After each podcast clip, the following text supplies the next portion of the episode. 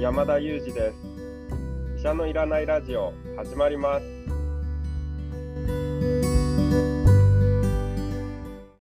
この番組はニューヨーク在住の医師山田裕二先生に健康にまつわる情報を質問し、医者のいらない状態を医者と一緒に実現しようという矛盾した番組です。山田裕二先生への質問役は講談社の臼井颯が務めます。聞きたいテーマや質問はウェブマガジンミモレでの山田裕二先生の連載コーナーへお寄せください。感想がありましたら、ハッシュタグ、医者のいらないラジオで、ツイッターでつぶやいていただければと思います。というわけで、山田裕二先生、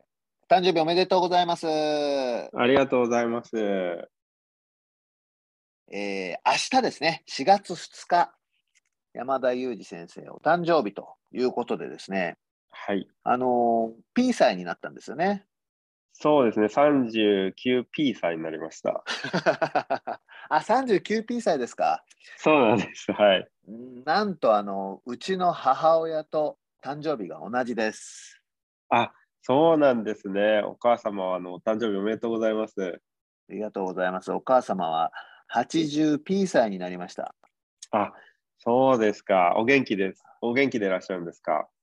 いや、そうですね、あの年齢を考えると非常に元気だと思います。もちろんやっぱりね、多少耳が聞こえにくいとか、会話が頭に噛み合わないとか、そういうのはありますけど、はい、あの元気なんじゃないですかね。あ、素晴らしいですね。はい、あの最高の老後を送ってると思います。あ、それは素晴らしいことですはい、今日はですね、あの、はい、実はエイプリルドリームというキャンペーンがあるんですけど、ご存知ですか？いやー、ちょっとあんまり聞いたことはなかったですね。あのー、ハッシュタグエイプリルドリームというキャンペーンがですね、いくつかの場所でありまして、もともとはあの ピーアール タイムズというところが始めたキャンペーンのようなんですけど、エイプリルフールというのはあの嘘をついてもいい日みたいにありますよね。はいはい。で、まあ、嘘をつくんじゃなくて、しがつついたちに、まあ、夢を語ろうじゃないかというキャンペーンがありまして、今日はそれに乗っかってですね、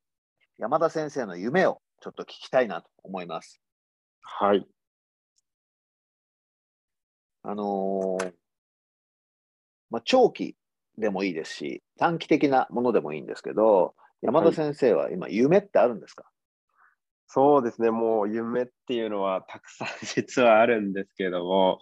まあ、あの一つ挙げるとすればですね、まあ、あのもともと私がこうアメリカに来て、まあ、老年医学というものを学ぼうと思ったきっかけでもあるんですけれども、あの、まあ、どうしても病院にいるとですね、あの、まあ、こう年齢を重ねられて病気がちになって、まあ、病院に入院しなきゃいけない、まあ、そんなことを繰り返すような方にも様々出会ってくるんですけれども、まあ、そんな中でですね、病院の中でこう接していると、まあ、例えば他の診療科の医師ですとか医療者が、まあ、例えば年齢を話題に挙げて、まあ、この方はもうはちじゅっさいだからこの治療はしない方がいいよねとか、この人はきゅうじゅっさいだからもうこの治療はできないよねみたいな話をよく耳にしてきたんですね。そんな中で、あれ、この方、まあ、きゅうじゅっさいなんだけども、普通にあの自分で歩いて病院に来られていたし、これだけお体が元気なのになんでこの治療はできないんだろうっていうような、まあ、疑問を抱くというようなことがたくさんこれまであった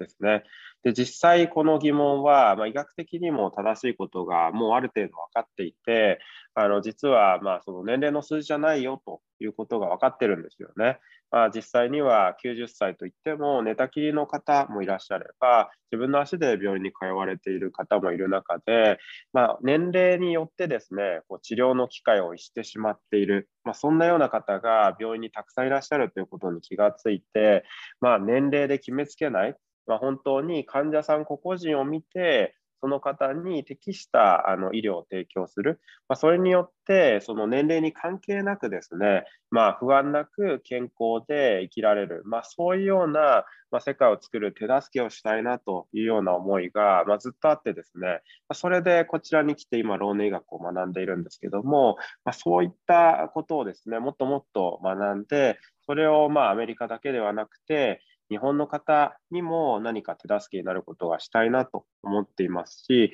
ひいてはですね、まあ、日本よりも少し遅れて高齢化を今まさに加速度的に迎えつつある東南アジアの国々ですね。私もカンボジアですとかベトナムの医師とよく仕事をしているんですけども、まあ、そういった国でもこれからまさに日本が直面している問題にあの直面してくることになると思いますので、そういった国でも早いうちから手助けができるように私が何かできることがあれば少しでもやりたいなというふうに思っていまして、まあ、せっかくこうなんていうんですかね、こうコロナのパンデミックが、まあ、まだ全然終わってはいないんですけれども、パンデミックが進んでいく中でちょっとずつこう国境を開いてきた、まあ、あのうちの国をもう訪問してもいいですよなんていうような国も増えてきたですので、まあ、今年来年以降はですね、さらにこうあの国境を越えていろんな国に足を運んで、そういった国でそういった仕事ができ、できたらいいなというのが、まあ、私が、まあ、近々、まあ、あの抱いているような夢ですね。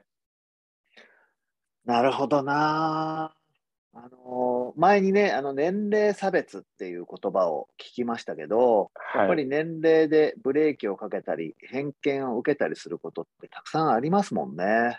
そうなんですよね。まあ、あの以前のお話でもあの全世界の方のにぶんのいちの方にあの多かれ少なかれそういった年齢差別を持っているということが言われていますけども、あの、まあ、特に医療機関ではそれが、まあ、顕著に出る場所なんですよね。まあ高齢者の方が多くいらっしゃいますし、病気で苦しむ方が多くいらっしゃる場所なので、そういったものが結構こう顕著に出やすい場所でもあるんですよね。まあ、そういったところで身近に働いているので、やはりこうそれを防ぐことによって少しでもこう多くの方がまあ安心して暮らせるような社会を実現するのにこう手助けをしたいなと思っていますね。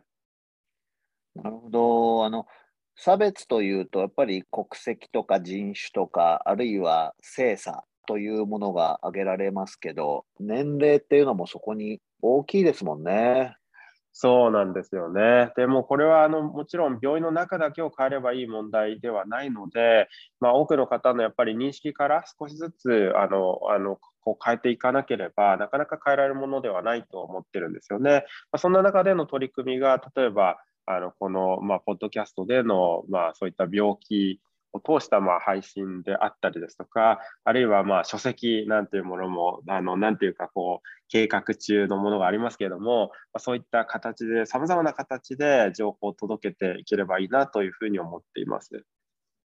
そうですね。あのまあ、山田先生のそういう話も聞いて、実はあの今度最高の老後、まあ、まだ仮タイトルですけど、そういった本をあの一緒に作る今お手伝いをしているところなんですけど、そういうこともこう年齢差別を、まあ、誤解を解くようなお手伝いになるといいですね。そうですね。本当に臼井さんのお力も借りながら の, あのお仕事になりますけども、あの本当にさまざまな形でそういう手助けがあの、まあまあ、本当にもう今現在進行形であのやっていければいいなと思っています。あのそういう山田裕二先生の夢が固まっていった、形作られていったのって、何かこうきっかけがあるんですか？あの、まあ、もうはっきりとしたきっかけがあるわけじゃないんですけれども、まあ、病院で働き始めてからですね、まあ、少しずつこうわだかまりみたいなものが増えていって、で、まあ、そのわだかまりがだんだんだんだん大きくなって、大きくなるとともに、まあ、そのなんていうんですかね、それを嘆くではなくて、まあ、自分でできることを何か考えてやってみようというふうに、まあ、あの思う、なんていうんですかね、性格でもあるので、まあ、そういったわだかまりが大きくなった時点で、まあ、これはアクションしようということで、まあ、実際にこのアメリカに飛ぼうと決めたのも、まあ、そういったわだかまりが大きなモチベーションになりましたよね。うーん、今ね、勤められている大学病院というのは、その老年医学に関してはすごく大きい病院なんですよね。そうですね。おそらく、おそらくというかですね、全米では最大なのは間違いなくて、ひゃくにんいじょうがあの医師が在籍するあの大学病院になりますので、老年医学科としては全米最大なのは間違いないんですけれども、全米最大ということはおそらく世界的にも最大かもしれなくて、まあ、本当にあのそういった世界最大級の老年医学科で、まあ、今勉強させてあのいただけていることに、まあ、本当に幸せを感じています。いいですね。まあ、じゃあそういう意味で言うと、もう夢のこう一歩二歩を進んでる感じがありますね。そうですね、まあ、夢はなんかこう心の奥底にしまっておくんじゃなくて、やっぱり常に形にし続けたいなと思っていますので、本当に現在進行形でできることからやっていきたいなと思っています。ところで、まあ私、これあの私の夢ばっかりあの喋ってしまったんですけども、ぜひエイプリルドリームということで、臼井さんの夢をお伺いできればと思うんですけども、いかがですか？ありがとうございます。あのあの山田裕二の医者のいらないラジオなので、山田裕二先生がしゃべるのは全然いいと思うんですけどまああのそうですね、せっかく聞いていただいたから、あの思い起こすと、夢って小さい頃に将来の夢はとかで考えるじゃないですか。はい、で僕しょそう考えると、あの小さい頃に考えた将来の夢って、あの、まあ、スポーツ選手だったり、こういう仕事がしたいみたいな話だったんですけど、はい、それって実はもう叶ってしまったんですよね。なるほど。はい、で、あのー、そういう意味で言うと、小さい頃の夢って大体何になりたいという、まあ、職業だったりするんですけど、そうですね、そういう夢は自分の中ではもうちょっと終わったものになっていて、はい、やっぱこう何になりたいっていう名詞じゃなくて、あの山田先生がおっしゃったみたいに、どういうことをしたいっていう、まあ、動詞の形のものがすごく大事だなって思うようになりました。なるほど。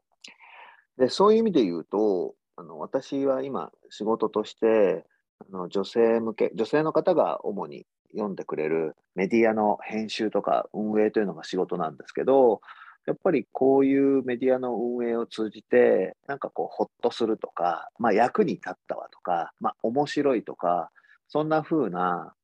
プラスの感情を持ってくれる人があの少しでも増えたら嬉しいなと思いますね。なるほど。なんか通じるところがありそうですね。はい、なんかこれをちょっと夢と言っていいのかよく正直わからないんですけど、やっぱりあの日々の、まあ、日々起きてるようなこととか、ね、大変なことも多いじゃないですか。まあ、男でも女でもそうなんですけど、はい、毎日暮らして大変なことも多いし、まあ、怒ってたりすることもいっぱいあるんですけど、まあ、そこにちょっとした笑いがあるとか、こう特に役に立ったとかとか、山田先生のこの放送もそうだけど、自分の健康についてちょっと考えて、まあ、生きるヒントをもらえたとか、まあ、そういうものが増えるお手伝いをできたらいいななんていうふうには思いますね。なるほど。もうそれも私自身も常日頃それは考えてますね。まあ私はもう健康というレンズを通してだけしかできないですけども、まさに健康というレンズを通したらなんか共通目的があるということを今実感しました。だからこそこのポッドキャストを一緒にやっているわけですね。ありがとうございます。そうですね。でもちょっとあの語ってしまいましたけど、まあそういうふうに思うし、だからまあ山田先生があの年齢に限らずですね、健康情報を発信してくれるのはとてもいいなと思って、ご一緒できて嬉しいなと思ってます。いや、こちらこそです。あとやっぱりあの聞いていただいている方がすごく多いのもあるし、あの連載で読んでいただく方もそうなんですけど、反響があるのがやっぱ嬉しいですね。それは嬉しいですよね。本当に質問一つ一つあのいただくのも本当に嬉しいですよね。はい、あのこの間なんとですね、ボイシーでえっと、差し入れという機能があって、それいただいたんですよ。はいはい。ご存知でした？あ、そっか、山田先生から見えないかもしれない。はい、はい。そんな機能すら知らなかったです。そうなんですよ。差し入れという機能があってですね、はい、長島さんから栄養ドリンクをいただきました。ありがとうございました。そんな機能があるんですか？ありがとうございます。はい。で、この栄養、いただいた栄養ドリンクをどうやって活用するか、まだ私も分かってないんですけれども。はい。はい、お差し入れを送るって機能があるんですね。あ、そうなんですね。はい。あのただこれ今お話したのは差し入れを送ってくれという意味ではなくてですね、あのぜひもし何か皆さん励ましとかがあればあの差し入れももちろん嬉しいですけど、それ以上にあのツイッターでハッシュタグ医者のいらないラジオであの感想など送っていただければ、山田裕二先生ともども喜びますので、あのよろしくお願いします。それはぜひお願いしたいですね。ね、ありがとうございます。あのー、ろくがつに、さっき言ってた話で言うと、ろくがつに山田裕二先生の本も刊行される予定なんですよね。そうですよね。まだちょっと全貌がつかめていないですけれども、いよいよろくがつに登場するということは噂レベルで聞いています。はい、その頃にあのなんかもしかしたら日本に来るかもしれないということも聞いてますんで、あのリアルの場でも皆さんにお会いできる機会があればなというふうに思ってます。そうですね。ぜひ医者のいらないラジオオフ会ですかね。やりたい。オフ会いいですね。リアルでイベントやりたいですね。はい。じゃあ今日はどうもありがとうございました。今日はハッシュタグエイプリルドリームということで、山田英二先生の夢を伺いました。本日も薄井颯と山田裕二がお送りしました。Thank you for listening and see you next time.